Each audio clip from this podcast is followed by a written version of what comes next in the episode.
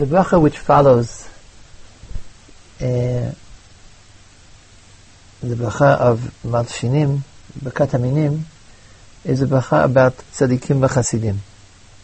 על הצדיקים ועל החסידים ועל זקני עמך בית ישראל ועל פליטת סופריהם ועל גריר הצדק ועלינו ימונה רחמך השם אלוקינו.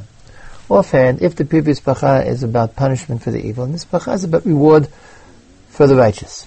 But what I argued last week was that the previous bracha is not about punishment for evil, for evildoers, for, for sinners, but it was about destruction of the power of evil in the world. And once you say that, then our bracha this week becomes somewhat more difficult. What what what are we asking for exactly? That why why why are we interested that the tzaddikim should get sachar? Of course they get sachar. That, that's what God promised. But what does it to do with the the the the war of God on evil as part of the process of the Geula, which will continue at Biat HaMashiach? Uh, what are we asking for for the tzaddikim? And why are we asking for it? If we look at the bracha, we see that there is an something extra. Other than asking for rachamim, yehemuna rachamecha, asking for mercy, for a list of good people, to the list of good people, there is a group called Kol HaBotchim B'Shimcha Be'emet. Give a good reward for all those who trust in you in truth. And from that point in on, we find that the notion of trust, of bitachon, becomes very major in this bracha. We should not be disappointed, we should not be embarrassed, for we have We have faith, we have trust in you. And the Chatimah itself is Mish'an u'miftach latzadikim. The God to whom this bracha is addressed is the support and the trust of the tzadikim. It would appear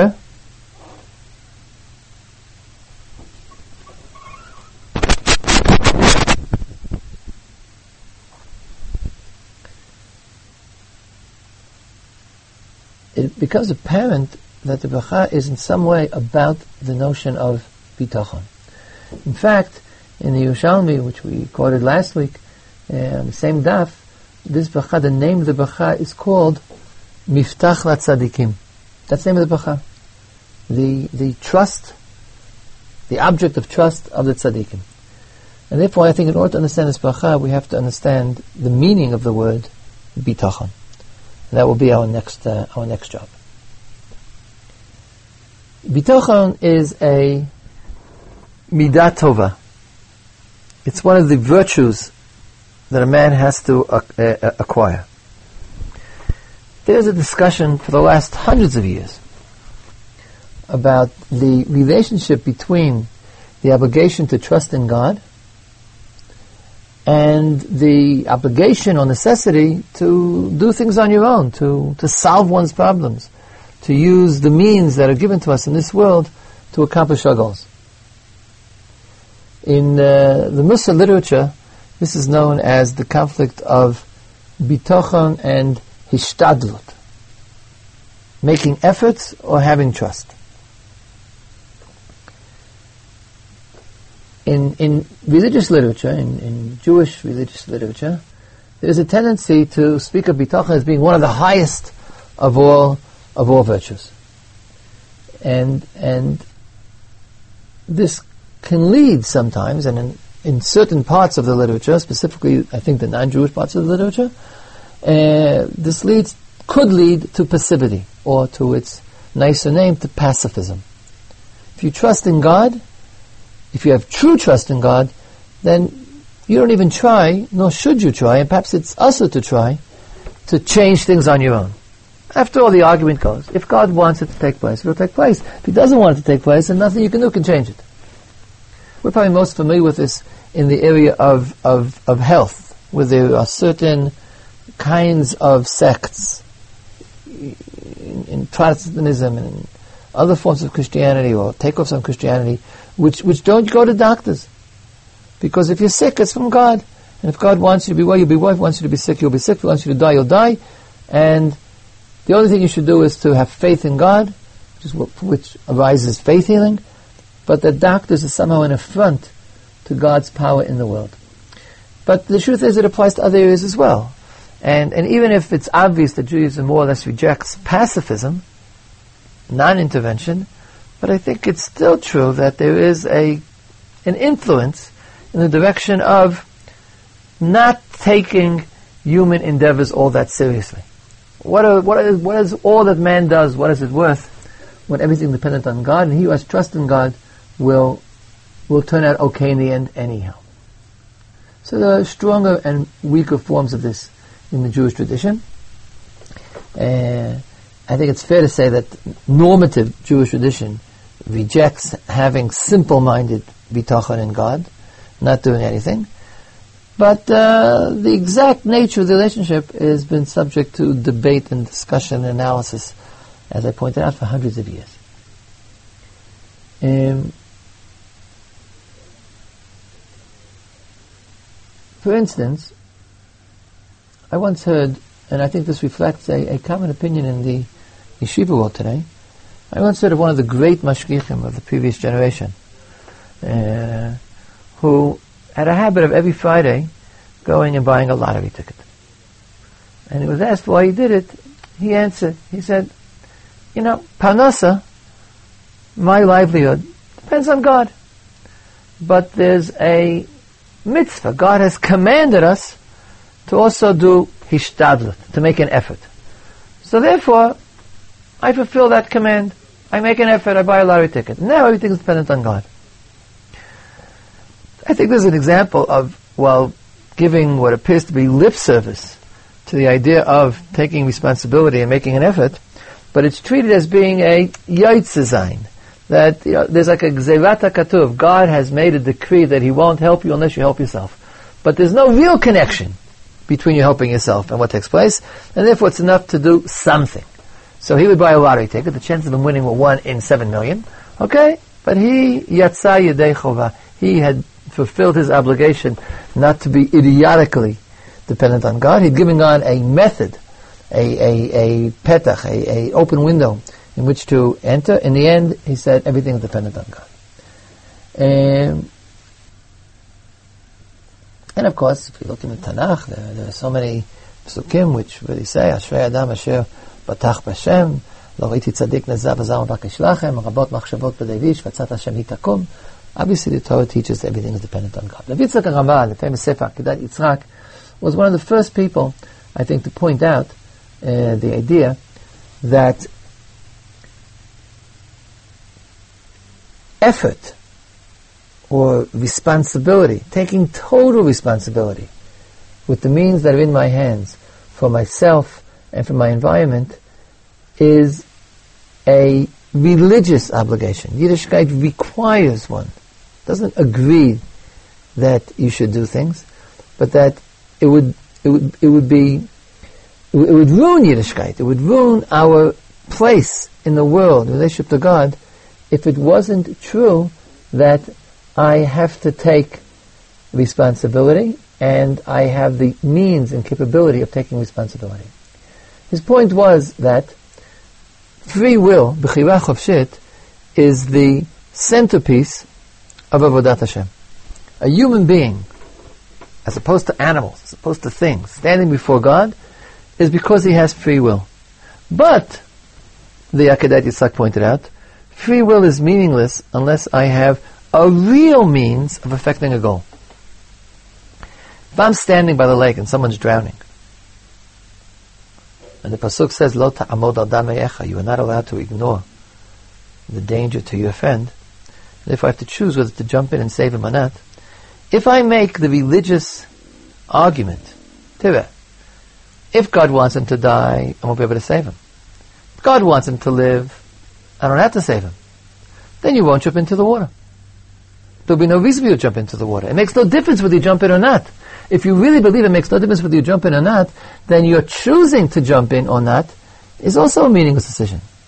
What gives your choice significance, you have free choice. But the significance of the free choice is that his life is dependent on you. You're choosing whether to kill him or to save him. You're not choosing whether to jump in or not to jump in. That's not a moral choice. That's not a significant choice. It's not a religious choice. It's not a choice that has value or meaning. The the thing which makes you into a moral being, into someone who is Oved Hashem, is that you choose whether or not to endanger your own life to save him or to play it safe and let him die. But if the results are not on your head, as the Pasuk says, Damo, Mimcha Nidrash, his blood will be demanded of you. If his blood is not on your head, then you haven't made a moral choice at all. Since obviously, the academic fact points out, the Torah is about human beings having moral choice, then it's necessary that the world in which they live be one in which the results will be their responsibility. Bad results will be your fault, and good results will be your merit. And that requires us to more or less ignore any argument about God's ultimate control and ultimate responsibility for the world. Practically speaking, there's no meaning to human freedom if we don't have the real possibility to act and the real possibility to change the results. That is, the results of our actions should should should in fact take place. Give you another example. If every time I pull a trigger and shoot somebody, God decides whether he should die or not on the basis of God's decisions. If he's a tzaddik, God will save him. If he's a rasha, God will kill him. Then I don't have any free will. Not really. Psychologically or practically, there's no free will in my shooting. Because when I shoot, it's not I who is killing him. It's God's later decision. Tzaddikim can fix things, and Hashem can ruin things. Otherwise, there's no point in being a tzaddik or a rasha. And therefore, the Akedat Yitzchak says, it was necessary. God deliberately created a world with natural law, with with a connection between striking a match and burning down the house. And that's built into the system, or else it wouldn't be a system in which we would have, there would be any purpose for us to live in. God, because He has spiritual demands of us, created a world that's objective, has objective laws, objective causes, and objective effects. Um, I once heard, I don't remember who said it, the Chassidei Shavuot, that said, somebody asked, if it's true, Chazal state, that everything that was created was created for a purpose, so I know there's heresy in the world, is apikoset. What's the purpose of apikoset? All right, the question is not that great a question, it's a Chassidish question, but the answer, I think, is a brilliant answer. The answer he gave was that, because there's a purpose in apikoset. When a person is called upon, he faces a situation which he has to make a moral choice, at that second, he has to be an apikoset. You have to not believe, for, for that one second, for the purpose of the action, you have to, so to speak, ignore your belief in God. You have to not really believe in God. On the contrary, believe that it's dependent only on you, that you have ultimate strength and ultimate ability to decide now, and that's what gives your moral action meaning. So without a little bit of apikoset, the world would be the world would be lacking. That's exactly the point that I'm trying to make. Now, so if that's true, that means that God has said, you know, the world works. I don't interfere. So, what happened to the midat habitachon? What happened to the attribute of trust? You can't trust in God. You can only trust in natural law. So the usual answer is that trust begins after you've done the best you can. The example always given, you're sick, you go to the doctor. You have to go to the doctor. You go to the doctor, you do what the doctor says. When you do what the doctor says, when you take the medicine, when you undergo the operation, then, at that point, you have to bitachon, because you know that God can undo or do, can help or hinder what's going on, and therefore at that point begins the begins the bitachon. The example, the Akedat Yitzchak is found in Parshat Vayishlach, and it refers exactly to what Yaakov did. Yaakov prepared his camp for war. He prepared by sending a a present, a an attempt to appease Esav, and then he prayed. First you do everything you can, then you realize that after you finish doing everything as though it was only me and there is no God, then you say, but of course I know the truth is the other way around, then you start speaking to God. That's an answer about what to do. But I still, I think it still leaves open the question of what does bitachon mean? How does, in fact, our actions and our efforts uh, merge, mesh with the uh, ultimate and infinite power of God over everything? I think for that reason we have to give a slightly different answer to what bitachon means. The usual definition of bitachon is trust in God that He will take care of you, that He will provide for you. I don't think that's what bitachon means. One is, I don't think there's any reason why you should trust in God that He will give you whatever you want. Why should He? Why does He have to do that? Is it a is it a, a attribute that we should trust in God even though there's no basis for it? And secondly, I wonder whether that's even a midat tovah, a person who is sure that God will take care of him. Sounds to me like gaiva. Sounds to me like pride. Why, why, why are you thinking you're deserving of that? Why is that in fact a good, a good attribute? I think the correct definition is somewhat different. A man has to decide, in any given case, any given situation, he has to make a crucial decision. What's the right thing to do? Not what do I want, but what is the right thing to do. It's very easy to know what I want.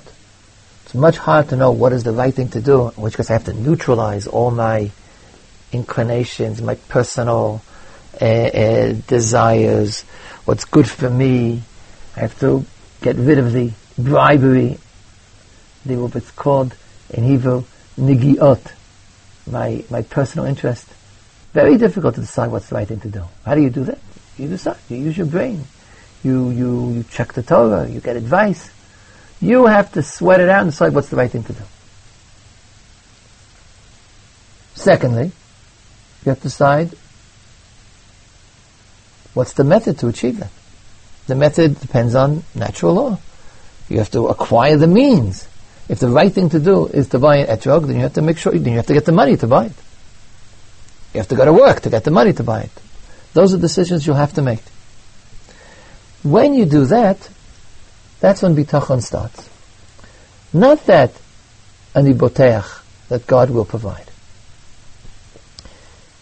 If you've done your work right, if you've been committed to only making the right decision in the right method, in other words, you've taken responsibility for the world in front of you, then it is justified to have absolute trust in God that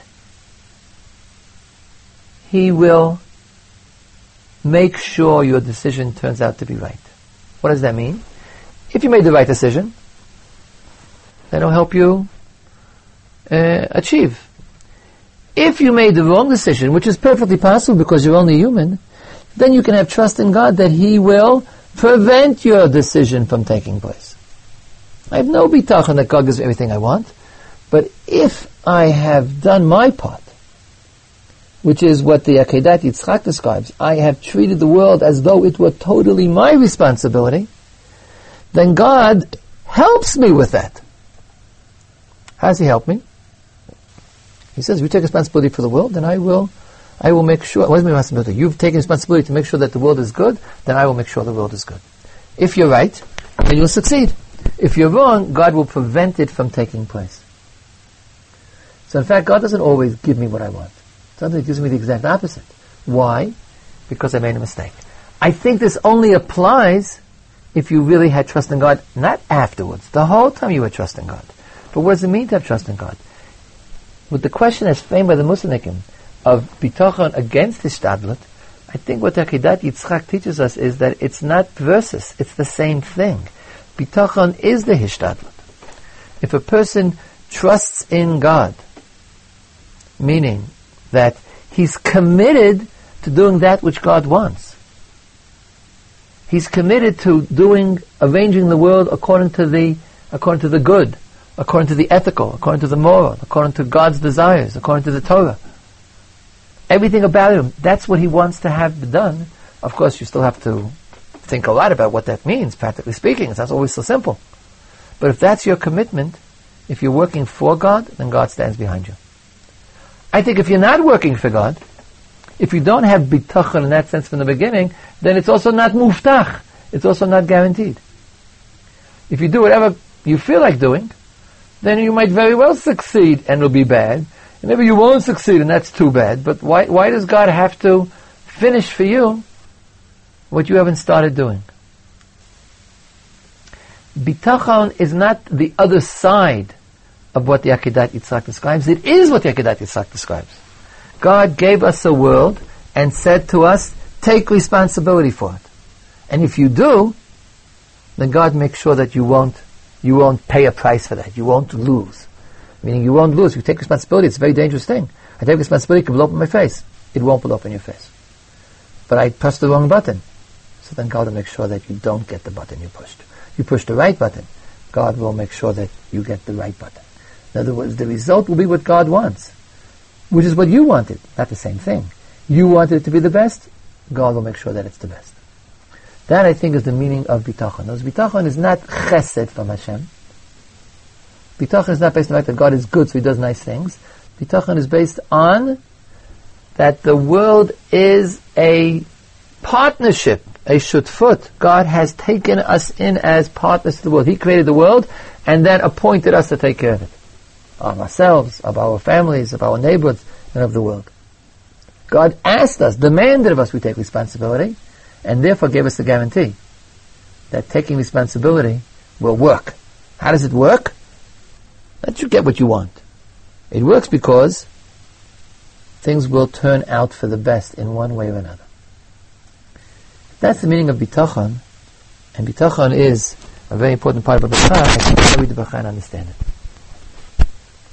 The Bracha is not about giving rewards for mitzvot.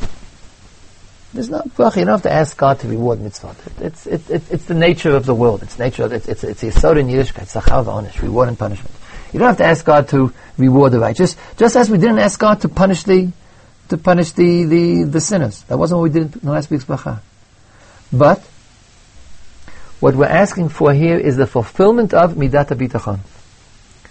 The sachar tov l'chol habotchim b'shimcha b'emet. Sachar tov, not sachar, but sachar tov is what I described. Those who trust in you be'emet, those who have true faith in God, not optimism, not mindless uh, optimism, but true faith in God, those people will be guaranteed a sachar tov. The names mentioned in this kfutza, in the beginning of the Bracha, are not righteous people. Take Ziknei Amcha. It's the leaders. Pleitat Sofahim. Sofahim also are the leaders, the people who arrange Torah, the leaders of Torah. I think the Tzaddikim and Chasidim also.